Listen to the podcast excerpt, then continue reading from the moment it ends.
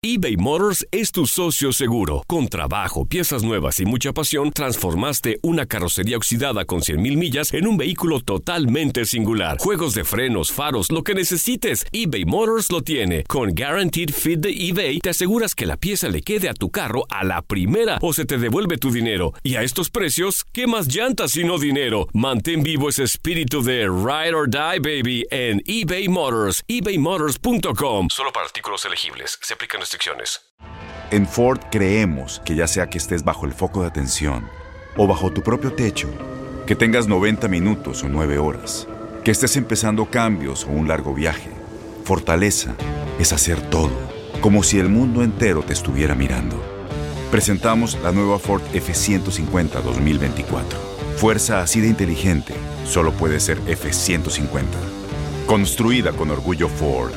Fuerza Ford. Aloha mamá. Sorry por responder hasta ahora. Estuve toda la tarde con mi unidad arreglando un helicóptero Black Hawk. Hawái es increíble. Luego te cuento más. Te quiero. Be All You Can Be, visitando goarmy.com diagonal español. When you buy a new house, you might say, Shut the front door! Winning! No, seriously. Shut the front door. We own this house now. but you actually need to say, Like a good neighbor, State Farm is there. That's right. The local State Farm agent is there to help you choose the coverage you need. Welcome to my crib. no one says that anymore, but I don't care. So just remember, like a good neighbor, State Farm is there. State Farm, Bloomington, Illinois. El rey de los deportes tiene su propio espacio. El pitcher subió a la lomita y el umpire canta Play Ball. Comienzan nueve entradas de béisbol. Estás entrando a Desde el Diamante.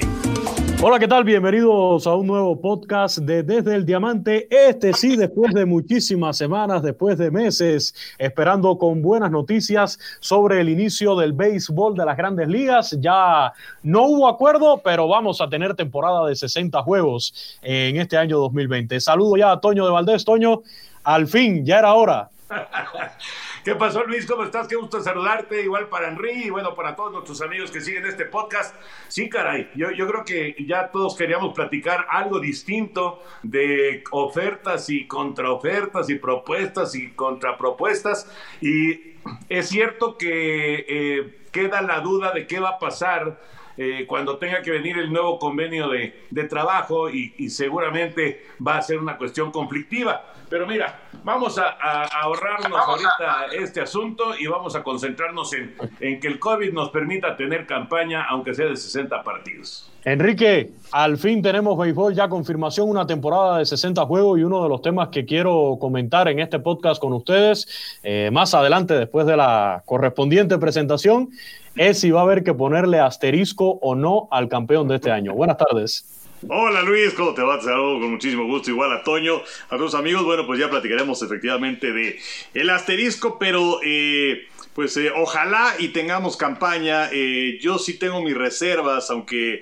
pues se ha mencionado que estará iniciando a fines de julio pero no van a estar involucrados en una burbuja como sucede en la MLS, como sucede también en el básquetbol. Eh, los equipos se van a estar jugando en sus estadios y hemos tenido brotes importantes de coronavirus, tanto que se han tenido que cerrar las instalaciones de los equipos de primavera, tanto en Florida, también en Arizona, y también tenemos un rebrote importante en Texas. Así que eh, tiene que ser una maquinaria que funcione perfectamente para que se pueda llegar, inclusive hasta la Serie Mundial, porque era lo que más temía los dueños y por lo que no se llegaba a un acuerdo con los peloteros que no hubiera postemporada y que por esa razón no recibieran un ingreso importante de todos los propietarios. No sé qué piensen ustedes, pero yo creo que se demoró muchísimo Ron Manfred en tomar esta decisión que tomó de ser él el que manda y poner la temporada que determine grandes ligas, Toño. Sí, y, y, por eso ahora tienes que jugar 60 partidos en 66 días. Y, cruzando los dedos, obviamente, para que no eh, venga lo del rebrote que dice Enrique, que no, que no se presenten complicaciones. Va a haber, va a haber eh, contagiados eh, y ya, ya se está presentando la información en diversos equipos, Colorado, Toronto, los Dodgers. Van a haber positivos, eso, eso es un hecho. La, la, cuestión es si, si va a haber una presión eh, por parte de las autoridades, una presión por parte de los medios inclusive, para que eh, en un momento dado se, se detenga la temporada. Yo creo que la van a tratar de sacar a como de lugar eh, y que, bueno, estamos viendo efectivamente que esto, esto no, no es no es para que termine en un mes o en dos meses, está clarísimo. Esto, digo, dice la OMS que la vacuna sale hasta dentro de un año, imagínense nada más, hasta dentro de un año. O sea, tenemos que tratar, entre comillas, de regresar a cierta normalidad y eso es lo que está buscando el béisbol de grandes ligas, ¿no? Que se tardó Manfred, indiscutiblemente se tardó. Eso eh, para mí me queda muy claro. El protocolo que están usando otras ligas del fútbol europeo, el propio boxeo profesional en Las Vegas, es tratar de seguir aunque hayan casos positivos. Pero ¿cuál sería el tope? ¿Qué cantidad tendrían que salir positivos de coronavirus, Enrique, para decir hasta aquí o para de tratar de tomar una medida un poco más drástica? Pues es, es una, una cosa complicada, ¿no? De hecho, eh, se habla que los equipos van a tener a su disposición hasta 60 jugadores.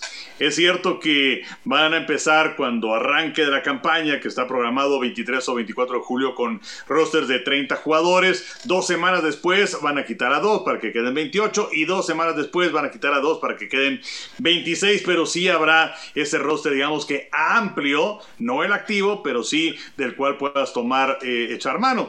Eh, hablaban acerca de que si Manfred se tardó, eh, la verdad es que mientras más información tengo, creo que no. Y la razón es que, eh, pues, se, señala que esto era que ya era, era un guion de parte de los dueños. Porque no hay que olvidar en marzo pasado llegó un acuerdo que si no se tenía un arreglo entre peloteros y propietarios, entonces Manfred podía establecer este calendario de manera independiente, como lo está haciendo. Pero no hay que olvidar que cada vez que abren un estadio los dueños, que al menos eso es lo que dicen, esas son sus cifras, porque pues los libros no están a la disposición de, de nadie, pero ellos dicen que cada vez que abren un parque les cuesta 650 mil dólares porque no venden boletos, porque no va a haber gente que consuma cervezas, hot dogs y todo lo que venden ahí, porque no se van a vender ningún artículo en las tiendas de souvenirs. En fin, eso es lo que les cuesta a los dueños. Y por otro lado, también uno de los acuerdos es que eh, se va a prorratear el 100% del salario de los jugadores, lo cual significa que van a ganar por ahí un 37% de, de, de la campaña con estos 60 partidos. Entonces, mientras menos partidos que era lo que estaban buscando los dueños de los equipos, menos le tienes que pagar a los jugadores. Entonces, eh, es, es una, una situación que me parece perfectamente pensada y establecida de parte de los dueños del béisbol de grandes ligas y ejecutada por su empleado Rob Manfred. ¿Se puede sacar algo positivo de esta negociación que no llegó al final a ningún acuerdo? Eh, solidez del sindicato, lo preguntábamos hace unos días, eh, pero bueno, ya ahora después que terminó esto, que el sindicato al final se mantuvo en su postura, no se dio y termina aceptando esto porque ya era prácticamente obligado, pero podemos sacar algo positivo, eh, sale airoso, sale alguien victorioso en medio de toda esta negociación o perdió todo el mundo al final independientemente de que se juegue. mira, yo creo lo que se puede rescatar es que vamos a tener béisbol, eso es lo que yo rescataría, pero de que hay eh, pues una, una cuestión eh, de, mucha fricción, de, molestia entre dueños y peloteros, pues eso está, está muy claro, ¿no? Decía el día de hoy Rob Manfred, decía estamos en deuda con los aficionados. Yo creo que sí, yo creo que sí. Si es como dice Enrique, si fue un plan totalmente orquestado por los dueños, caramba, pues es, es así como que eh, de, pesadilla, ¿no? Porque si, si fue de esa manera, entonces los jugadores no se los van a perdonar, no, se, no se lo van a perdonar ni a Manfred ni a los dueños. Y esto lo va a pagar el béisbol eh, previo al 2022. Eh, si, si las relaciones ya de por sí estaban este, muy, muy, muy duras, chocantes, eh, ahora pues entonces van a estar mucho peor, ¿no? Eso es indiscutible. ¿Qué, ¿Qué, se rescata? Pues que vamos a tener béisbol, eso es lo que, lo que yo rescato de, de, toda esta situación, pero nada bueno para el futuro del béisbol de grandes ligas. Para ti, Enrique, ¿crees que, que, que salió algo bueno o que va a complicar las cosas aún más para esta negociación en 2021? No, definitivamente sí, o sea, se, va a complicar todo esto. Les puedo garantizar hoy que no va a empezar a tiempo la campaña de 2022 del béisbol de grandes ligas. Eh, sí es una auténtica lástima porque medio se habían recuperado del golpe de la huelga del 94, que se perdió la Serie Mundial, que había sido una campaña muy interesante, donde los Expos de Montreal, eh, con Alu como manager, eh, lucían como un equipo muy sólido, muy fuerte, que podía llegar a la Serie Mundial. Y el béisbol ha batallado desde entonces, hay que decirlo. Los últimos 6, 7 años la audiencia en los estadios ha ido hacia abajo, la audiencia total del béisbol de grandes ligas. Y ahora, bueno, pues eh, cuando tenían la posibilidad de tener el verano para ellos mismos, pues resulta que cuando empiecen actividades que va a ser a fines de julio, pues entonces van a tener también la competencia de la NBA que va a tener 8 partidos y directamente se van a los playoffs. La NHL en esas fechas estará iniciando sus playoffs. Eh, el fútbol americano, a ver qué pasa con el americano, eh, porque ellos, al igual que el béisbol, pues van a estar jugando en sus estadios, no van a estar involucrados en una burbuja, y eh, habrá, habrá, que ver qué, es lo que pasa con la pretemporada de la NFL, por lo pronto el partido del Salón de la Fama ya se canceló del 6 de agosto de Pittsburgh contra Dallas, eh, entonces van a ver infinidad de cosas. Cuando el béisbol, ojalá, pueda iniciar actividades, pero va a estar en campaña regular. entonces yo creo que la atención sí estará en otro lado. Eh, y sobre todo el béisbol que ahora, y lo platicaba con Toño el otro día, el béisbol está batallando por tener figuras y creo que era una oportunidad importante para generar expectación, para tener esa clase de superestrellas eh, que, que, no se tiene en este momento. ¿Quién es tu gran estrella del béisbol? ¿Mike Trout? Eh, ¿Acaso es Bryce Harper? o sea, la verdad es que son jugadores que no me inspiran absolutamente nada. Y otro día Toño y yo hicimos unos programas para, para tu DN de, de highlights de juegos de estrellas del 86 y el 90, y, checas aquellos rosters contra los de ahora, y la verdad es que el béisbol tiene que aprovechar al máximo cualquier oportunidad para generar estrellas e ídolos, porque sin ellos un deporte no puede caminar. El problema de Mike Trout, eh, que ya veo que Enrique lo llevó contra la pared completamente, el problema de Mike Trout es que sí es un gran pelotero, yo no tengo duda, pero eh, falta postemporada de ese equipo de los Angelinos, le falta una serie mundial y ahora están presentando un buen equipo porque les llega Anthony Rendón. Eh, Chohei Otani tiene que, en definitiva, empezar a rendir como el Babe Ruth de la era moderna, como se presentó a su llegada a, grandes ligas y, en algún momento tiene que despertar. Y bueno, Bryce Harper, el otro nombre que mencionabas, Enrique, se va de los nacionales y los nacionales quedan campeones de la serie mundial, imagínese usted.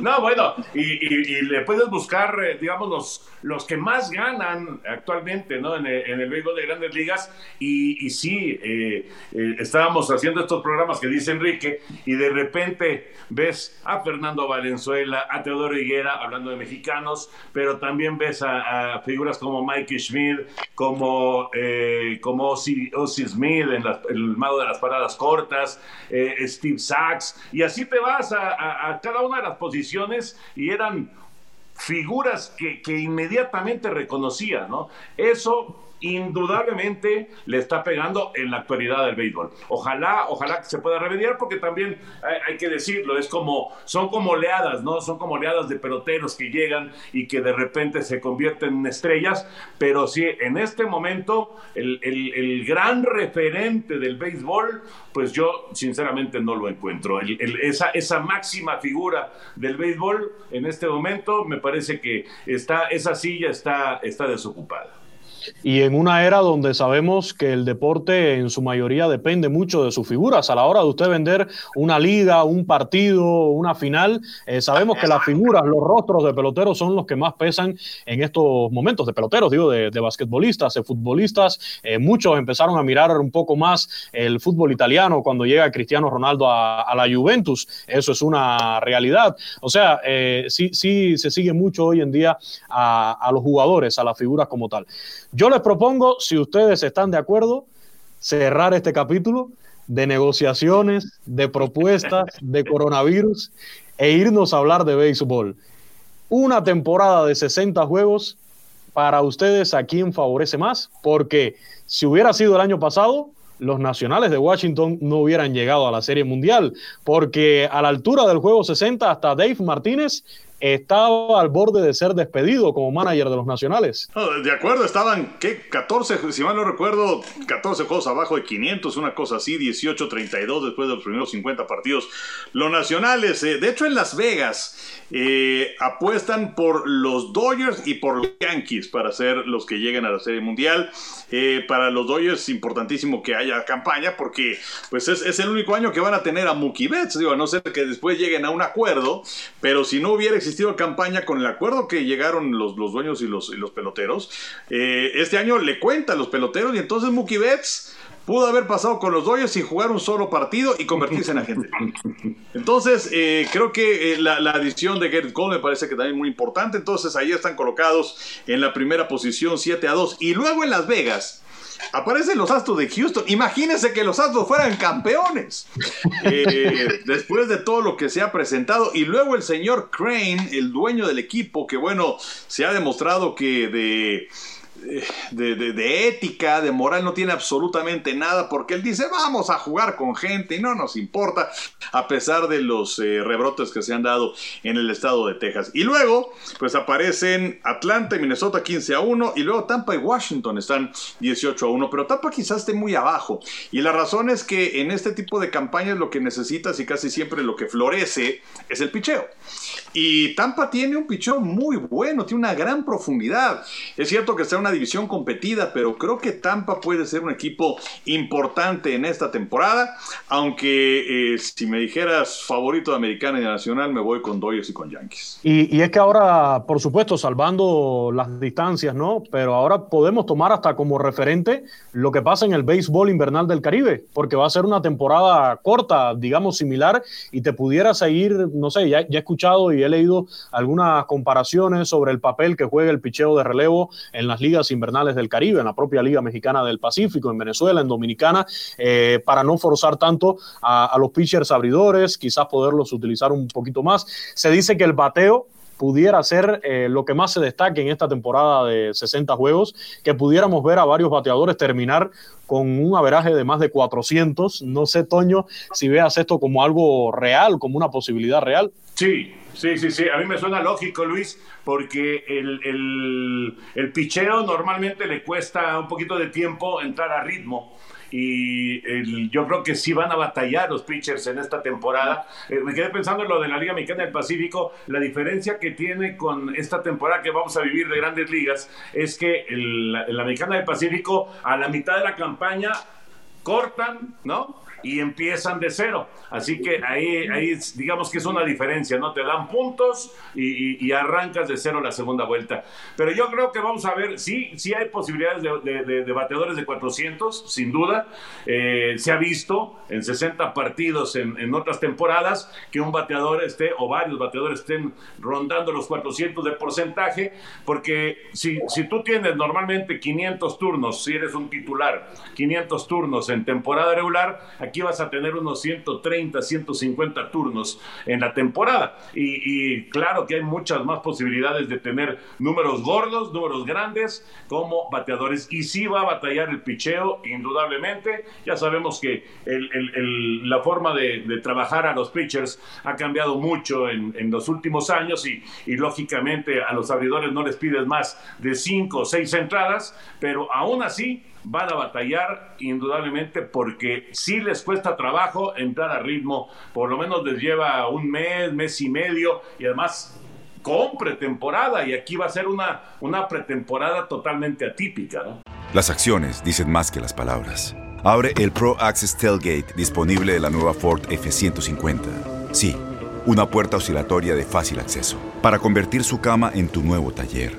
Conecta tus herramientas al Pro Power Onboard disponible ya sea que necesites soldar o cortar madera, con la F-150 puedes. Fuerza así de inteligente solo puede ser F-150. Construida con orgullo Ford. Pro Access Tailgate disponible en la primavera de 2024. Y entonces vendría lo que les mencionaba al inicio de, este podcast, el asterisco, el famoso asterisco en los libros, tanto para las estadísticas, por supuesto, individuales de cada pelotero, como para el que quede campeón. Y decía, decía Enrique de los Astros de Houston, a los Astros lo que más le convenía era una temporada normal, tranquila, de 162 juegos y ganarla limpiamente para, para tratar de dejar en claro su imagen, pero, pero si la gana este año, se le va a venir la tormenta de nuevo arriba a los Astros. Sí, sí, sí, es una realidad que, por cierto, también también hay que, eh, y, bueno, ahora hablaré acerca de, lo que mencionas de, lo del asterisco, pero em, eh, también hay que, hay que señalar que ahora eh, se trata de desgastar lo menos posible el picheo. Entonces, cuando, llegues a la décima entrada, si es que los partidos están empatados, entonces se va a aplicar esta regla del corredor en segunda base. Eh, ¿Quién es el que van a, colocar en segunda base? Bueno, el que fue el out en la entrada anterior, el tercer out, entonces ahí lo van a colocar en segunda base. Si anota ese corredor, entonces no va a contar como carrera limpia para el pitcher. Y la cuestión también del bateador designado universal que también me parece que es una cosa interesante, que llega a la Liga Nacional, eh, digamos que es, ni hablar, pues, eh, es lo que tenemos, aunque a los puristas no, nos encante, pero bueno, pues es, lo que hay. Y también la razón es, pues no desgastar de más a los pitchers y tampoco exponerlos a que vayan a, correr en los senderos y que se vaya a presentar alguna lesión. Eso en cuanto a eh, la forma en la que se va a jugar. Y también que como no hubo acuerdo entre los dueños y los peloteros, pues entonces no habrá esta postemporada extendida de la que hablaban, ¿no? Eh, quizás 16 equipos por cada una de, eh, quiero, decir 16 equipos entre las dos ligas, 8 y 8, pero bueno, pues van a seguir siendo 10 los campeones divisionales de cada una de las divisiones, más dos comodines. La cuestión del asterisco. Eh, pues mira, cuando se dio aquella temporada del 81, jugaron por ahí de 110 partidos más o menos. Eh, algunos más, algunos menos, en fin. Pero nadie, nadie habla de ponerle un asterisco a la campaña y el título de los Dodgers. Cuando San Antonio en la NBA ganó el título del 99, pues nadie le pone tampoco un asterisco pese a que se pierde una buena parte de la campaña. Cuando los Pieles Rojas de Washington fueron campeones de la NFL y la temporada fue de nueve partidos de temporada regular, pues nadie habla acerca de asteriscos. Entonces yo creo que eh, el terreno está parejo absolutamente para todos, que si todo va a buen puerto como se espera, eh, pues eh, sí existirá esta eh, ventaja de jugar como local, a diferencia de lo que pasa en la NBA, donde no vas a tener en la postemporada esa ventaja de jugar como local porque todos van a estar en Orlando. Entonces, yo no le pondría ningún asterisco. Y, bueno, si, si el Cy Young se lo lleva a alguien en la Liga Nacional con seis victorias, pues ni hablar. O sea, pues es lo que había. y, y, que si alguien batea para 400, bueno, pues este así será. Pero yo no le pondría al campeón, yo no le pondría ningún asterisco. O sea, fue la campaña que fue y lo ganó en igualdad de circunstancias con los demás. Me, me quedé pensando, entonces, ¿te gustan los torneos cortos del fútbol? Toño, el fútbol no hay que meterlo en esta conversación, no me gusta para nada. Por favor, o sea, llevábamos un gran nivel, pese a hablar de los dueños y de los peloteros, y estás acorrientando esto, o sea, qué vergüenza con Luis. Fíjate que. Y yo no quiero, yo no quiero ser amarranavajas aquí, pero a propósito de estos temas, de, los nuevos, las nuevas reglas que se van a usar, nos queda pendiente ahí el tema del Empire Robot, que en algún momento tendremos que tocar ese asunto, ¿eh? en algún momento va a aparecer, Luis. Tiene razón. Será hablar de béisbol, no del deporte.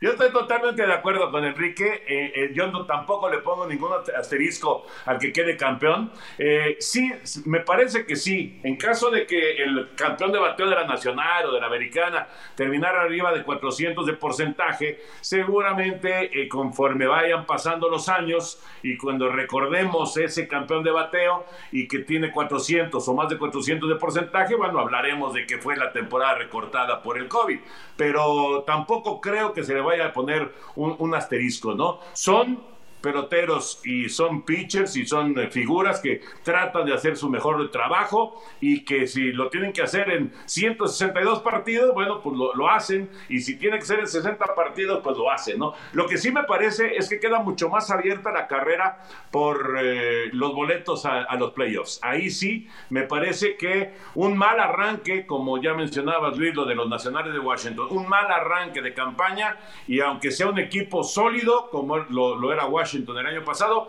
se va a quedar en el camino. Vas a tener que arrancar desde el primer eh, partido a, full, porque sí, eh, y es curioso, ¿no? Porque te, dirían de cualquier otro deporte, no, hombre, 60 partidos, son muchísimos partidos, pero aquí están acostumbrados a 162, entonces este es como, como un sprint hacia, hacia la calificación a los, a los playoffs. Va a ser muy interesante cómo, cómo se vayan manejando las cosas, sobre todo con esos equipos como Dodgers, como Yankees, como Nacionales, esos equipos que son contendientes indiscutiblemente por sus figuras. Y es, que, y es que al final yo veía la comparación, estamos pasando de una carrera de maratón, no sé, a una de, medio fondo, a unos 400 metros planos, 800 metros, algo así, eh, para, para, hacer un poco la, la, comparación. Por cierto, este tema de, de los playoffs, estaba leyendo hace unos minutos declaraciones de Tony Clark, el director ejecutivo del sindicato, que dice que ellos están todavía dispuestos a negociar este asunto para la campaña del 2020, para aceptar los 16 equipos dentro de la postemporada. Así que todavía no lo podemos dar como un tema muerto, ¿no? el de los playoffs expandidos para, para este año 2020 en las grandes ligas. Y otro tema, lo mencionaba por ahí Enrique, yo decía, eh, un tema delicado es el del Lampire Robot. A mí el que me lo han tratado de disfrazar de mil nombres es el de esta regla del corredor en segunda en extra inning. A mí me la vendieron primero como regla Chiller, porque fue el creador de la regla, después como regla IBAF, después apareció como el tie break, después como muerte súbita y ahora no sé cómo le irán a poner en MLB. A mí esa no me gusta para nada. Ojalá la prueben este año, este año hay que hace aceptarlo todo, pero ojalá la prueben y la desechen de inmediato porque para mí eso sí va contra los principios del béisbol. Al que le gusta el béisbol, que vea extra inning, que se acueste tarde a la una, a las dos de la madrugada y al que no le guste, pues a ver el fútbol o no, Enrique. Luis, o sea, no te dejes contaminar, por favor. Eh, pero bueno, eh, mira, son medidas desesperadas en tiempos desesperados y tiempos inéditos. Eh, a mí tampoco me gustan. aunque también es cierto que luego, pues sí hay, hay partidos que se extienden de más. Pero eh, yo creo que eh, pues es, algo que está, que está bien. Se trata de no eh, esforzar de más a los lanzadores. en una campaña en la que no hay que olvidar que viene ya esta nueva regla en donde los pitchers le tienen que lanzar por lo menos a tres bateadores, a no ser que se lastimen o que haya terminado la entrada. Eh, cosa que también me parece muy buena, aunque pues sí va a cambiar la estrategia y todo esto, pero, pero sí a mí tampoco me gusta la del corredor en segunda base, es una realidad. Eh, también me gusta que exista la, estrategia de la Liga Nacional donde va a batear el pitcher, eh, pero bueno, pues esperemos que sea solamente por el 2020 y nada más. Ojalá que así sea, Toño. Ojalá que se quede en este 2020 y de que, de ahí no pase esta regla del corredor en segunda base, porque para mí sí, o sea, y al final sí te resuelve el juego rápido, se acaba el juego rápido, pero no siempre sucede ¿eh? y en ocasiones queda por ahí eh, alargándose dos o tres entradas más, porque yo lo he visto en el béisbol cubano, lo vi en algunas ocasiones, que independientemente de esta regla, pues se seguía alargando el juego. Sí, se puede dar se puede dar el caso. A mí tampoco me gusta, yo creo que eh, va, contra el espíritu del béisbol, pero eh, entiendo que las medidas son tratando de pues llevar un mejor ritmo de partido. Yo insisto con esto, yo no sé, eh, de verdad que es, es algo que yo lo he peleado tanto con, con umpires de Liga Mexicana, con, con eh, eh, la gente que está al frente de las diferentes ligas. O sea, para mí, eh, ni, necesitarías poner al corredor en segunda cuando estás en extra innings, ni tampoco, fíjate, hasta esta regla que, recordaba Enrique del, del, pitcher enfrentando por lo menos a tres bateadores, lo único que necesitarías es ampliar la zona de strike amplía la zona de strike y con eso el juego va a tener ritmo indudablemente. Y el bateador se va a ver obligado a hacer muchos más swings. Entonces va a entrar en otra dinámica el partido. Yo eso lo he pensado desde hace muchos años, desde que empezó a, hablarse esto de que el juego está durando mucho, de que son más de tres horas, tres horas y media, eh, que la gente se aburre, etcétera, etcétera. Entonces, eh, amplía la zona de strike. Tú amplías la zona de strike y te aseguro, te aseguro automáticamente el juego se va más rápido. Y, sobre todo el tiempo que se pierde también, Toño, Enrique, en los juegos. Lo comentamos en una ocasión. Para mí la regla que ya se ha implementado en el béisbol mexicano, en la liga de verano, de no dejar al bateador salir de la caja de bateo, yo en esa estoy de acuerdo. Sí, sí, sí, yo, también, y bueno, también vino en grandes ligas, aunque como que se han olvidado ya un poquito de ello, ¿no? Eh, ahora que estaban hablando acerca de lo del corredor en segunda, estaba leyendo una estadística del año anterior en ligas menores, en donde el 70% de los partidos terminó en la décima entrada, teniendo corredor en la intermedia. Eh, y por otro lado, Toño, eh, yo sé que tú no estás a favor de los umpires robot, pero si es que de lo que se trata es de ampliar la zona strike, de que sea un criterio parejo de los umpires. Finalmente estamos hablando de seres humanos. Y este, pues a lo mejor eh, tú ves la, la, camisa que trae Luis azul, eh, marino, yo la veo un poquito menos oscura. En fin, o sea, ya depende de cada quien. Pero aquí si pones un robot, pues la zona strike va a ser la misma siempre. Entonces, eh, asunto solucionado, Toño. O sea, bueno, ok, acepto el robot, pero con zona de strike ampliada. Ahí está, ya, ahí está el acuerdo. Llegamos más rápido a un acuerdo nosotros que el sindicato y MLB.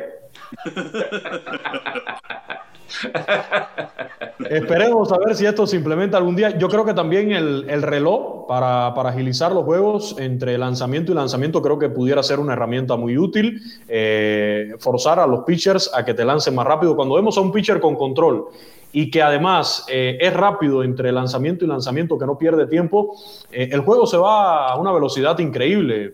Lo que debe durar un juego de béisbol, creo yo, un tiempo prudente de tres horas. Eh, creo que con, con eso se acabaría todo este tema de los que les aburre el béisbol hasta altas horas de la noche, que es entendible porque hay muchas personas que trabajan temprano, que, que, que a veces te pones a ver un juego de la costa del Pacífico a los Dodgers y se te acaba a las dos de la madrugada o, o hasta más tarde y dices, pues es bastante difícil y más cuando lo ves en la costa este de los Estados Unidos, donde incluso tienen eh, hasta una hora por encima de la que tenemos nosotros acá en, México.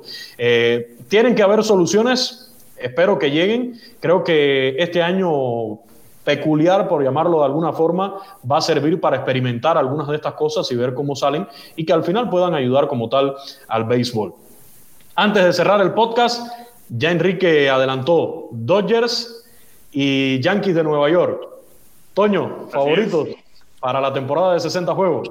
Fíjate que eh, es que es bien difícil, ¿eh? o sea, va, a ser complicado. Yo también voy a quedar con los Yankees. Eh, a mí me gusta mucho Washington por el picheo, porque el picheo se mantuvo. sí perdieron a Rendón y es una pieza importante que van a, extrañar ahí, pero me parece, me parece que eh, yo dejaría a los nacionales un poquito arriba de, los Dodgers. Me gusta Yankees contra nacionales. Hay un equipo que a mí me gusta, me ha gustado mucho en los últimos años y creo que puede seguir dando batalla y más en esta temporada recortada. Tiene mucha juventud, son los Bravos de Atlanta en una temporada corta pudieran dar por ahí una que otra sorpresa, ya un Ronald Acuña Jr. más maduro, un Ozzy Alvis, eh, creo que, pudieran, aunque no, no, pudieron retener, por ejemplo, a Dallas Keuchel, que se termina yendo a, los White Sox de Chicago. También me gusta ese equipo de los White Sox, con esa sangre cubana, ahí tengo que sacar el patriotismo, eh, ese gran talento cubano que tienen, es otro equipo que me gusta para este año, pero coincido con, con Enrique que Dodgers y Yankees creo que es la, la más fácil, ¿no? por la que nos podemos ir, pero además eh, la nómina y los números, y creo que,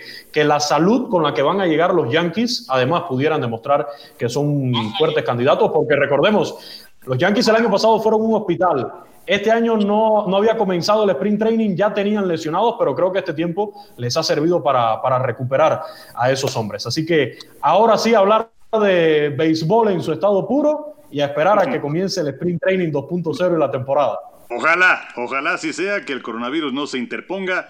Eh, ¿Sabes qué? También falta resolver el asunto de, los azulejos de Toronto, porque las autoridades allá en Canadá han eh, eh, puesto una serie de restricciones de viajes, y no son viajes esenciales, hasta el 21 de julio.